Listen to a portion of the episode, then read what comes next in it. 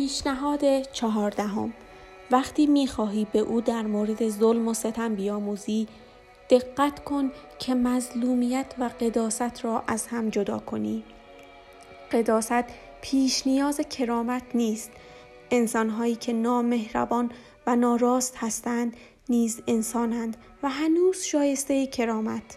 برای مثال، حقوق مالکیت برای زنان روستایی نیجری یک مسئله فمینیستی مهم است و زنان برای آنکه از این حقوق برخوردار شوند نیازی به خوب بودن یا قدیس بودن ندارند.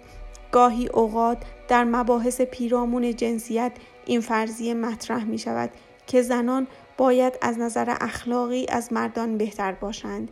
باید بگویم که چنین چیزی نیست. زنان نیز مانند مردان انسانند. خوب بودن زنانه به اندازه بد بودن زنانه طبیعی است.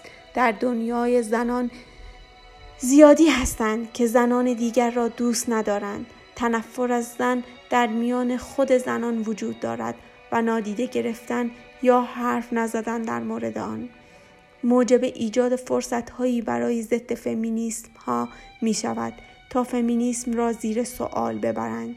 اینکه زنی ادعا کند فمینیست نیست لزوما فمینیسم را زیر سوال نمی برد و فقط به ما نشان می دهد که همانطور که تمام مردان ضد زن نیستند، تمام زنان نیز می توانند فمینیسم نباشند.